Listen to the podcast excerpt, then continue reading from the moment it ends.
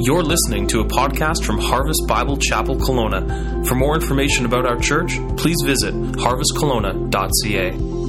All right, Nehemiah chapter 4, verses 1 to 14. We're going to work through the text. I'm not going to read it in its entirety in one go, but we're going to work through the text together. Now, if you're like me and you like comfort, I don't know if there's anyone here this morning that's like, no, actually, I don't like comfort. I like discomfort. I think we all like comfort. We like our cozy pants, right? We like our cozy chairs. I had a cozy chair in the house, in Rocky Mountain House. It was my favorite cozy chair. It's a beautiful chair. It's worn out leather chair, and that was my cozy chair after, especially if I preached on Sunday, I would go home and sit in my cozy chair. I like coziness. I like easy conversations, stress-free holidays, an enjoyable job, whatever it is. I think we all can agree. We're all right with comfort. You're not going to be upset complaining that things were comfortable today for you. That is good and fine. I'm going to tell you this morning, comfort's okay, but comfort is not the story of the Christian life. Okay? Comfort is not what the Christian life is about. The Christian life that's ransomed by Christ, it's not what comfort is about. This life that's ransomed by Christ in His service for His glory. Comfort is not what that life is all about. Comfort is okay. It's all right when comfort comes, but it is certainly not what the Christian life is about, which is ironic because the message of today, typically in Canada, in Western Canada, in churches, unfortunately, is a message of false comfort. I mean, comfort's okay, but that's not what the Christian life is about. The gospel message, when this passage that we're looking at this morning in Nehemiah, Christian life is about the gospel. And this message of the gospel, you know, in Nehemiah's day, 2,400 years ago, it hasn't changed. It wasn't about comfort then, and it's not about comfort now. Now, ironically enough, Nehemiah has kind of got a season of comfort going previous to this passage in Scripture. He's got a season of comfort going. He's got a killer job, all right? Israel right now, he's got the job. Israel is under Persian rule, and he's got the job of being the cupbearer for the king. Now, that's a really good job if you're ruled by a country, to be the king's cupbearer. So as far as a job goes, he had a season of comfort. Guaranteed, life wasn't easy for him, but man, the guy had a good job, and things would have been comfortable in that sense. Now, what happened was Nehemiah's world got rocked. He's cupbearer for the king, but if you look in Nehemiah chapter 1, verse 3, he gets word of what's going on back home in Jerusalem, and he is floored by it. He's rocked. He's just messed up with it. And he is weeping, he is grieving, and it hits him to the core. Now, he had a good enough relationship with the king at that time. The king notices, asks him what's up. They get talking. And we find out that in Nehemiah chapter 2, verse 12, he gets rocked by what's going on. The king notices it, but what was really going on, he asks permission to go build the wall in Jerusalem back home. And the reason is because God grabbed his heart. I mean, God grabbed his heart. He hears this news, but what really went on is God spoke to his heart and put it on his heart to go back and build this wall, to do a great work. I mean, you figure they're under Persian rule. Now, it's been 150 years the wall's been down. It's been burnt, it's been rubble, it's been down. Now, he is the man clearly called by God to go and be part of leading a group to rebuild this wall. And it's an unreal event in history. It's a great work of God. Now, he's got to go 55 days to get there. That's roughly 1,800 kilometers away. And if someone could work out the math on that, it's a long ways. I think it's like 20 miles a day or something like that. So it's a 55-mile journey. This guy's going a long way, but the work is tremendous. The work is going to be absolutely fantastic. Now, what we see as we go through the text this morning, when he gets there, is that the opposition is heavy. He's doing a work of God. He's clearly called by God. We're told that in Scripture. And he gets there, and right away, if you look through the book of Nehemiah, it doesn't take long, and this opposition comes, and the opposition is heavy. Now, I think it'd be fair to ask the question, why? Why? If Nehemiah has this work to do, called by God, why is it so heavy? I mean, God, why? Clearly, this is from you. Clearly, you put this on my heart. Why is it so difficult? What I find interesting through the book of Nehemiah is we never get an inclination that Nehemiah was asking this question. We never get an inclination that Nehemiah was floored by this, that he was blindsided, that he was confused, that he was even upset with it. He never questions in any way what was going on. I think that's interesting. And here's the truth that we know in Scripture as a believer in the Lord. And I believe Nehemiah understood this. Clearly, I think he had a very strong grip on this. And the truth is that if you desire to follow the Lord in obedience, then you will face opposition. Like, you're going to. It's going to happen. It's not a maybe. If you are desiring to follow Christ, you will face opposition. Now, that can be visible. We know John 16:33. My kids, I've got 3 kids, younger kids, 11, 9, and 6, 2 boys and a girl. Anyone heard of Family Seeds of Worship? It's kind of a rabbit trail, but it's, anybody? I think it's Seeds of Family Worship. It's worship music. It's scripture. Okay, if I read this passage right now, my kids were here, they'd be like, oh, that's that song. You should look into it. It's fantastic. Now, when I read John 16:33, my kids come to mind. I think, oh, they'd be singing this. In this world you will have trouble, but take heart, I have overcome the world. And this is a song kids sing.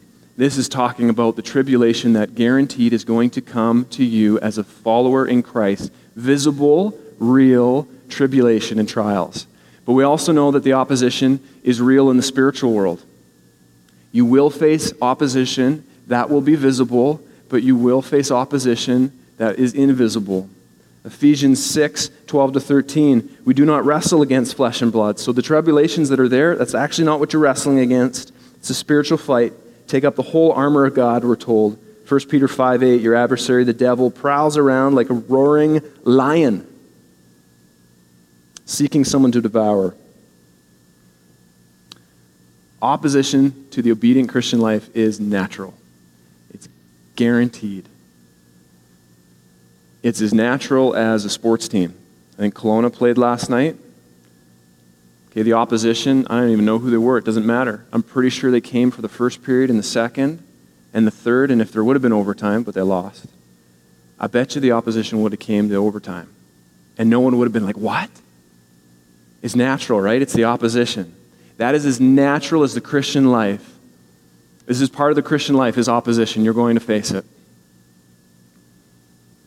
God's workers will be opposed, yet looking to God, they will not be stopped. And that is what I want us to see from this passage this morning in Nehemiah. God's workers will be opposed. It's going to happen, yet looking to God, they will not be stopped. Has the Lord put a specific desire on your heart this morning? Has the Lord laid something on your heart? And perhaps it's general, and perhaps it's just you love the Lord and you're saying, God, I want to serve you. Show me. I mean, at work, at home, just show me your will. I want to serve you. Or is there potentially something more specific, a task that you know you need to do, someone you need to talk to, something you need to do, whatever it is, this task, has the Lord laid on your heart? Is it maybe part of this church plant? Many of you this morning were here, and many were gone, actually, so I know there's many more that were here for the setup. I mean, this is pretty unreal. I'm your first guest speaker. Isn't that crazy? I've never been anyone's first guest speaker before. This is a brand new church plant. This is unbelievable. And if we understand what we know and see in Scripture of the spiritual world, the battle that we have in the heavenlies that we don't see, there's going to be opposition to this, is there not? I mean, what a thing to be a part of a church plant. Praise God we're in a gym. Sometimes I think that helps us realize that it's nothing about the building. You're part of advancing the kingdom of Christ. The demons are terrified of Christ. This is the difference between souls going to be with the Lord forever or souls going to be away from the Lord in hell under his wrath forever. What you're a part of here is about advancing the only kingdom, not a kingdom, but the only supernatural kingdom that rules, the kingdom of Christ. That's what even this small gathering is a part of. That is unthinkable. That's what's happening here. That is unbelievable. Has God put that on your heart? Are you realizing what's going on here if you're a part of this morning? When opposition comes then, because it will, and I guarantee you've already seen it, maybe visibly, but it's going on without you even knowing it visibly. When it comes, will you be the one who says, I will be mocked, yet I will be unmoved? And that's my first point through this text as we go through it now. Will you be the one to say, I will be mocked, it's going to happen, yet I will be unmoved? We look at verses 1-3 with me, and we see clear mocking going on. Now when Sanballat heard that we were building the wall, he was angry and greatly enraged, and he jeered at the Jews. And he said in the presence of his brothers, of the army of Samaria, he's got potential power behind him. He says, what are these feeble Jews doing?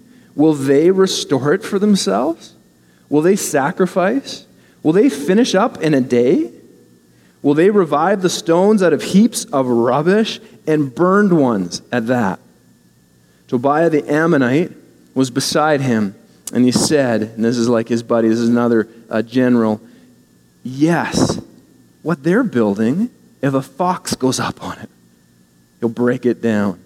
He'll break their stone wall down. If a fox, I mean, basically a fox is just about no bigger than a small dog. It's like a cat. It's going to break it down. They're mocking them. And if you can imagine, they've come here to Jerusalem. Now, this is a city that's been, in the past, we're talking 150 years ago, been in shambles since then. I mean, war broke out. And they're amongst the rubble, and you can imagine them stumbling around the rocks, doing this work, and they're getting mocked. You know, maybe one of them, and I was thinking of this, if you're walking around there and he says, burned ones at that, they're looking at the burnt rubble, they're getting mocked, and maybe picked up a stone, and he hears the mocking. Maybe one of the workers looks at this burnt piece of limestone, this rubble, from the walls and thinks, maybe they're right. I mean, maybe we can't do this. I mean, look at this. It was torched once before. Maybe that's going to happen again. And I wonder with you if this morning you're coming from a situation where you've heard mocking. There's been mocking in your life, mocking because of your faith. Maybe mocking particularly about even this church. Maybe someone found out that Meldon's from Saskatchewan and they think that means he's a weak pastor. I don't know. You know, maybe there's been mocking where it's just been, hey, you guys are in a gym? I mean, honestly? You're what? You're meaning it? Well, you put up blinds and poles and really? Like that? Oh, really? How many people came? And I'm certain that you're going to get the mocking, and you're setting up gym chairs maybe this morning. Maybe help with the cleanup, and you grab a gym chair, and you look at this gym chair, and you think, now maybe they're right. Like, what are we doing? Like, what are we doing? I've been a part of a church plant before. I've been a part of a church before, and maybe it's going to happen again. I mean, I was hurt. And maybe you're thinking, like, what am I doing? And the mocking usually makes somewhat sense, doesn't it? It has some element of truth behind it, doesn't it? Maybe you're thinking like, yeah, I don't know if I can do this. Now, what do you do? Do you just pull up your bootstraps, so to speak? Do you kind of take a deep breath and say, all right, no, I'm not going to listen. You know, sticks and stones will hurt my, how does that go? Sticks and stones will break my bones, but words will never hurt me. You say something that I can't even remember, obviously. And that's going to help you maybe. And you say, tomorrow's a better day. Is that what you do? What do you do? What do we do as believers when the mocking comes? Because it's going to come. And what I've mentioned is light. I mean, the mocking is going to come. What are you going to do? Well, let's look at the text. And I would say this, verses 4 and 5. I would say this before we read this. You get your eyes off the chair. You get your eyes off the chair and you get your eyes on Christ. That's what you do. Stop listening to the mocking. Or you listen to it, but you get your eyes off of what they're mocking, and you get your eyes off Christ. You get your eyes off your pastor, and you get your eyes on Christ. Get your eyes off the blinds in the church that you guys set up, and you get your eyes on Christ. Verses 4-5, hear, O our God. They cry out to God. They say, hear, God, hear. We are despised. Turn back their taunts on their heads, and give them up to be plundered. Wow, you think these guys they're upset right now. Give them up to be plundered in a land where they are captives. Do not cover their guilt, and let not their sin be blotted out from your sight. So they're saying, don't let them get away with this, God. And why are they saying this? This is why. For they have provoked you to anger in the presence of the builders. They provoked you to anger. Now, how did they know that God had been provoked to anger? I mean, how did they know that? Did God speak to them? I mean, maybe. We're not told that in the text. I'm certain, because of what we knew of Nehemiah's call, he knew this was from God. He knew this work was from God. They knew that God was provoked to anger because it was God's work that they were doing. Now, when you're despised as a believer in Christ, and you will be, when you're mocked for your faith, and man, unless you live in the basement and like never go outside, ever, even then, somehow they will find you and they will mock you. You will be mocked. And when this happens and you're despised, you need to know this, that they are really not mocking you. They're mocking your God. They're mocking Christ, and to be clear, the name of Christ. They're mocking his work that you're doing. And that's significant that you know that. They knew, look, it's not really us. God, they've despised us, but it's not really us. It's you that they're despising. It's you that they're mocking. And I mean, what a work to be able to be doing the work of Christ. I mean, wow. So when you're mocked, it's really not about you. They're mocking your God.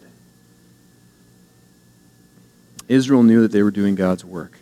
And because of that, this is why they remain unmoved. If you look at verse 6, it says, so we built the wall. And when I read that, that stood out to me. I thought, it just seems funny to me. So they're mocking us. So, called out to God, and we got to it. We built the wall. That's what we did. That was our job. That was the work God called us to do, and we got to it. And the wall was joined together to half its height, for the people had a mind to work. Their mind wasn't focused on the mocking. It wasn't focused on the rubble around them, the chairs in the building. They were focused on the work that God had called them to do, and because of that, they were unmoved. So we built the wall. There was no waste of time. Now, as we'll see in this text, we continue on here. The work did continue, but the opposition that they were facing, it intensifies. It intensifies greatly. And if you look here with me, in verses 7 and 9, and would this be you then when the opposition intensifies? When the opposition comes, will it be you who says then, I will be attacked, yet I will be ready. I will be ready. When the attack comes, will you be ready? And let's look here. Clearly, the attack was imminent. It was coming. Verses 7 to 8. When Sanballat and Tobiah and the Arabs and the Ammonites and the Ashdodites heard that the repairing of the wall of Jerusalem was going forward and that the breaches were beginning to be closed, they were very angry. So now if you notice, there's more than just two guys here, right? Tobiah and Sanballat. There's actually a group here. And this is now the groups have come from the east, the west, and the south. So they're really, in that respect, they're surrounded. The group's grown, and now they're basically surrounded. In verse 8, it says, and they plotted together to come and fight against Jerusalem and cause confusion in it. Now, up to this point, if the wall thing doesn't work out with the mocking and the rest of it, maybe this isn't going to happen, and they can't complete the work, they can go home, and they really don't lose that much, right? You could count it as maybe like a short-term mission trip or something. We attempted to build a wall, we didn't get it done, but no one was hurt, you know, and we learned some things, and it was good. But it's not really going to cost them anything. Well, now things have changed. Now it's going to cost them something. Now there's this threat of attack from an army, basically, that surrounded them, and the stakes are high. This is going to cost them a lot. This is going to potentially cost them scars. It's going to cost them everything, potentially, their life. So the stakes are high.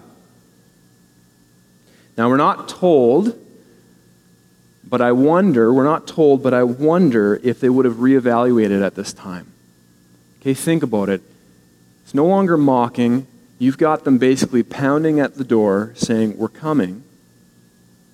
I wonder if they said, all right, come on, let's look around here and say, is this worth it? I mean, do we really have the numbers to do this? I mean, is the setup worth it? You know, maybe think about the church plan here. Because, man, it looks like this is going to cost us potentially everything. So is it worth it? And I wonder if they reevaluated. Are you ready for what it's going to cost you to do God's work? Now, to answer that question, I think it's fitting that we ask the Lord. And the Lord tells us to be ready. He says, count the cost. And if you look in Luke 14:27-33, I think we have it on the screen there. Do we have that slide?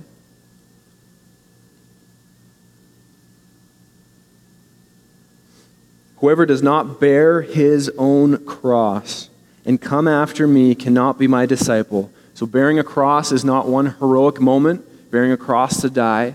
The cross is a symbol of torture. Whoever does not come after me willing to lose everything. Not one heroic moment, taking a bullet for the president kind of idea. Whoever does not take his cross be willing to suffer all things. For which of you desiring to build a tower does not first sit down and count the cost, whether he has enough to complete it? So are you ready? Otherwise, when he has laid a foundation and is not able to finish, all who see it begin to mock him, saying, "This man began to build and was not able to finish." Or what king going to encounter another king in war will not sit down first and deliberate whether he is able with 10,000 to meet him who comes against him with 20,000. And if not, while the other is yet a great way off, he sends a delegation and asks for terms of peace. So therefore, any one of you who does not renounce all that he has cannot be my disciple. Wow. That's a heavy word. Have you counted the cost? Is it true of you that you would say, no, I am willing to renounce all that I have? Now that might seem like, man, like why? And I want to remind you of what it means to be in Christ. Why not? Not only why not why not, you have no choice. If you understand the gospel of Christ, then you understand you have nothing apart from Christ. You have nothing. It's only in Christ that you have life, and everything you have then is a gift from Christ.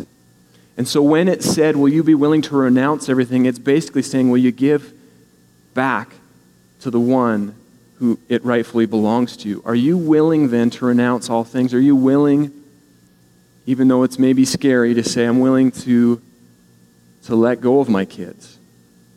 I'm willing to follow Christ, whatever that means. I don't mean go against biblical authority and then abandon your children. I mean, are you scared of an attack because you're following the Lord and you're holding back because you're hanging on to your kids? Are you willing to renounce all? That you would joyfully lose kids, health, finances, relationship, job, community? Are you ready for that?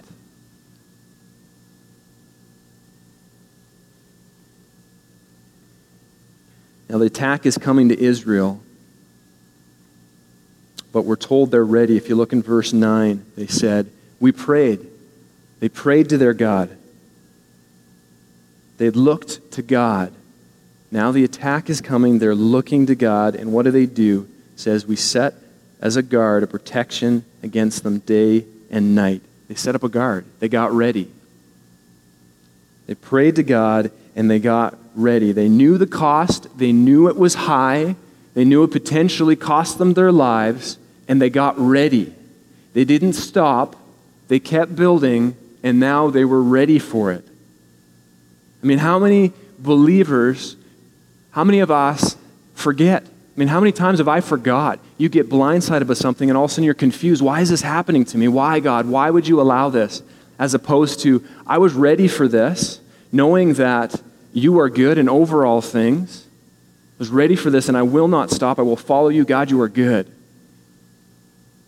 And I've seen close friends of mine go through horrendous situations, and what a testimony to the gospel, because they're ready. They're ready for this. They know what it means to be a follower of the Lord, means to renounce all things. Christ said it himself, and they're ready for it. And it's good. Is it true of you? If the attack is coming, so that you've looked to God, you know who you are in Christ, all that you have is his. And are you willing? Are you ready?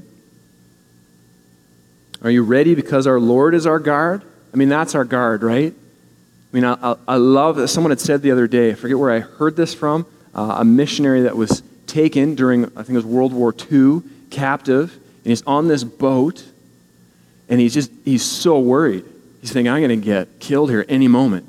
And he basically comes to the end of himself and says, well, Lord, there's no sense two of us staying up all night. And he said, you got to guard me. And he went to sleep on this Nazi ship. I mean, unreal. Are you ready because you're looking to the one that guards you? That he is with me always. Is this true of you this morning? My God is with me.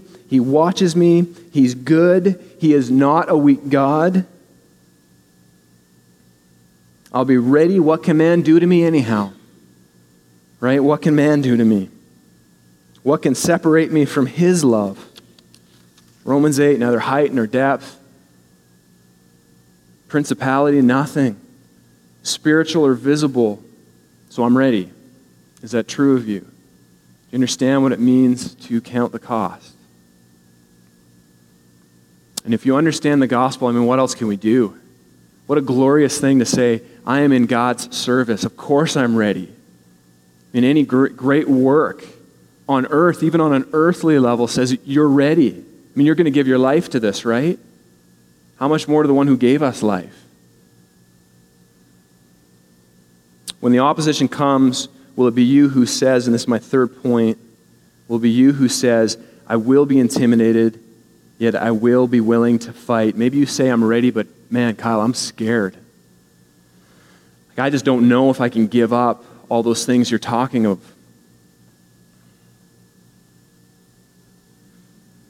When the opposition comes, will it be you who says, yeah, I'm scared. I'll be intimidated, but I will be willing to fight. If we look at verses 10 down to the end of the text, I want to look at three ways that intimidation may come, three forms, and we see it in the text in which it did come. Look at verse 10, the first one being, the job is too big. Now in Judah it was said, verse 10, in Judah it was said, the strength of those who bear the burdens is failing. There is too much rubble. By ourselves, we will not be able to rebuild the wall. It's too much. I mean, look at these stones. They're all burnt. It's too much. We're tired. Can you relate to this? Will it be you that looks to the one who never tires? Look at the second way that they were intimidated, and that is the danger was looming. Verse 11, and our enemies said, so the second way, verse 11, the enemy said, they will not know or see till we come among them and kill them and stop the work. They're not going to know when it comes. It's coming, but you don't know when. Can you relate to this? Can you relate to this? You think, man, I'm ready, Kyle, but I don't know. I mean, what I think today's a good day, I think, but I'm not sure about tomorrow. What about tomorrow? Maybe it's coming. Maybe it's coming. Maybe it's not my time. Maybe it's going to be my kids tomorrow. Maybe it's going to be my health. Maybe something's going to happen on the roads or whatever it is, visibly or invisibly. Will you look to the one who holds the future? Right? There's no sense you both staying up tonight. Let the Lord guard you. The third intimidation. The pressure is constant. Look at verse 12. At that time, the Jews who lived near them came from all directions and said to us 10 times. Now, it's not a literal 10 times. This is kind of like saying to your kids, didn't I tell you? Like, I've told you 100 times. I tell you like 100 times to pick up your toys. That's kind of what's going on here. So the Jews are coming to them and say, 10 times, you must return to us. Over and over and over and over again, like a parent telling his kid to clean up his toys. And these Jews are family, right? I mean, here's your closest to you, right? Blood. And they are saying, return to us. Get out of there, get out of there, get out of there. Give it up, give it up. From all sides, they're saying this. Can you relate to this? Can you relate to this constant pressure maybe to just quit? Just give it up. Or you will look to the one whose mercies are new every morning. Now, under these three forms of intimidation, let's look to see what Nehemiah does. If you look in verse 14, we're told this. In the lowest parts of the space behind the wall, in open places, I stationed the people by their clans, with swords and their spears and their bows. So he takes all the weak points and he gets ready. Okay, he gets ready again. All right, we don't know when it's coming. Let's get ready. So that's exactly what he does. He takes his weak points, his weaknesses, and he beefs them up. He gets ready. And then he says this. Says, he looked, in verse 14, he looked and arose. Now, we're not sure exactly what he saw, but looking at the context, I believe I know exactly what he saw. He saw a bunch of rubble. He saw a broken down wall. He saw a half-built wall. He saw tired people of all shapes, ages, and sizes holding weapons of war, totally freaked out, totally tired and exhausted, intimidated. And he looks and he sees these people and he rises, and what does he do? He says to the nobles and to the rest of the people, do not be afraid of them. Now, why does he say that? Does he say that because the cup's half full? It's not so bad? I mean, tomorrow's a new day. Think positive, guys. Come on, it's not so bad. Is that what he does? Is that why he can say, do not be afraid of them? Look, they're weak. They're not that big. They're not that strong. And they probably won't come. Is that what he does? He says, do not be afraid of them. Why? Why? Because he says, see our God. Look at our God. Look at our God. Verse 13 to 14 here. Remember the Lord who is great and awesome. Do not be afraid of them. Our God is awesome. And some of your translations may say terrible. Our God is terrible. Now, the people around them were terrible. The attack that was potentially coming was terrible. Our God is terrible. Our God is awesome. They don't hold a candle to him. Look to our God and do not be afraid of them. And then he says, fight for your brothers, your sons, your daughters, your wives, and your homes. This is real life. This is not just do not be afraid of them because Christians aren't scared. This affects everyone. This affects the people that are closest to you. What you do in obedience to the Lord counts. It affects everyone. Remember this, that if you are to stop, you say, enough of this. I can't take the mocking at school. I'm just going to the parties. I'm just laughing at the jokes. You say, I can't take this. The setup's ridiculous in the morning on Sundays. Say, I'm done. I quit. I'm too scared of what might happen. I've been a part of stuff before and it didn't go well. I'm done. When you quit, the opposition still comes. It doesn't stop. Now, you may feel some sense of relief, but it will be a false relief. We know of the unseen battle that goes on, and this will affect your kids and everyone else. And if you have stopped, it is never too late to repent and come back to the Lord and say, Lord, I am ready, I am willing, you are awesome, you are worthy, and it's only in you that I can do this. So for the sake of your family, your kids, your spouse, your church, look to God.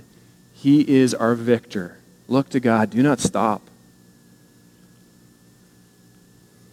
God's workers will be opposed. Just be all right with that. Just know that that's the case. Yet looking to God, they will not be stopped. When opposition comes, do you look to the Lord? When opposition comes, will you do that? Look to the gospel. Think of our gospel. If you are a follower in Christ, then you understand the gospel, right? You understand that Christ came as a man. God Almighty, the creator of the universe, he comes out of, in that sense of perfect relationship with the Father, and comes to something uncomfortable, comes down to earth, right, as a man. And he faces great opposition. We're told through the scriptures that he was tempted. He was deserted. He was betrayed. He was tortured. Our Lord and Savior faced opposition. This is the nature of the Christian life. And this is the opposite that we typically hear in our world. Man, it's the opposite of what the world's living for, is it not? I mean, no one wants to hear that. You're telling me that what it means to be as a Christian is someone who's going to face opposition continually? Yes. Praise God. I mean, it is worthy. It is worth it. It is, what else can you do? Our Lord did it because he did it. You have life. So yes, praise God, he is not a God of comfort. If he was, we would have no hope today. We wouldn't be worshiping our Lord. We'd be under his judgment. We'd already be sent to hell. Our God is not a God of comfort. So I want to leave you with this and this challenge and this, and I pray this is, maybe a challenge, but also encouraging then to you, is this: do not stop. You are serving the Lord, praise God, and do not stop. Pick your head up, lift your chin up, and look to God. Get your eyes off that piece of rubble. Maybe there's one thing in your life. You've got this charred piece of broken wall that you just keep looking at, and you say, yeah, but I can't give this up. It's going to be too hard. I don't think this is going to work. This has happened before, and you're focused on this one thing that is just crippling you. Get your eyes off that and look to your God. Look to our God. We've already won. And when the opposition comes, will you look to him? And you must. You must look to him to overcome. May the Lord bless you with this word from the Lord, and I pray that this would be true of you. Would you look to the Lord? Would you overcome for his glory, for his kingdom, for his namesake? Our God is not weak. He will prevail through you, whatever comes. They cannot do anything to you. They take your life. They take your kids. You have the Lord. He is with you. Nothing surprises him. Nothing can separate you from his love. He is Almighty God. Do you see him? Do you know him? Will you continue to serve him? I pray that you will look to him. Let me pray for you. Heavenly Father, we thank you for your word. Lord, you are Almighty God. You are awesome. Father, I pray in Jesus' name that it would be true of this church, that they would never focus only on the chairs and the setup, Lord, on a piece of rubble, and quit or be crippled by it, Father, but that they would look to you. Lord, you are awesome. You are great.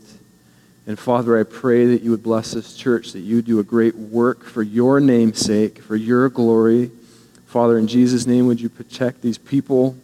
Father, individually, Lord, if there's anyone here that does not know you, Lord, would they bend to you, the Almighty God, knowing that they are under your wrath, deserving of hell. Father, would they bend the knee to you, repent, and believe in you, and find life, Father, to know victory, and to, for the first time, be able to say, I am pursuing God, and I cannot be stopped. And Father, for those that know you, I pray that this morning they would be encouraged to do just that, to continue pursuing you. And Father, maybe some big changes for them in their life, maybe some things, Lord, that they need to let go. Father, maybe it's just encouragement this morning to continue on and to get their eyes off the things that they're terrified of, that have been crippling them, and get their eyes on you, Almighty God. And so, Father, I pray for this blessing. As we close, Lord, in worship this morning, I pray that would be on our heart, Father. In Jesus' name, amen.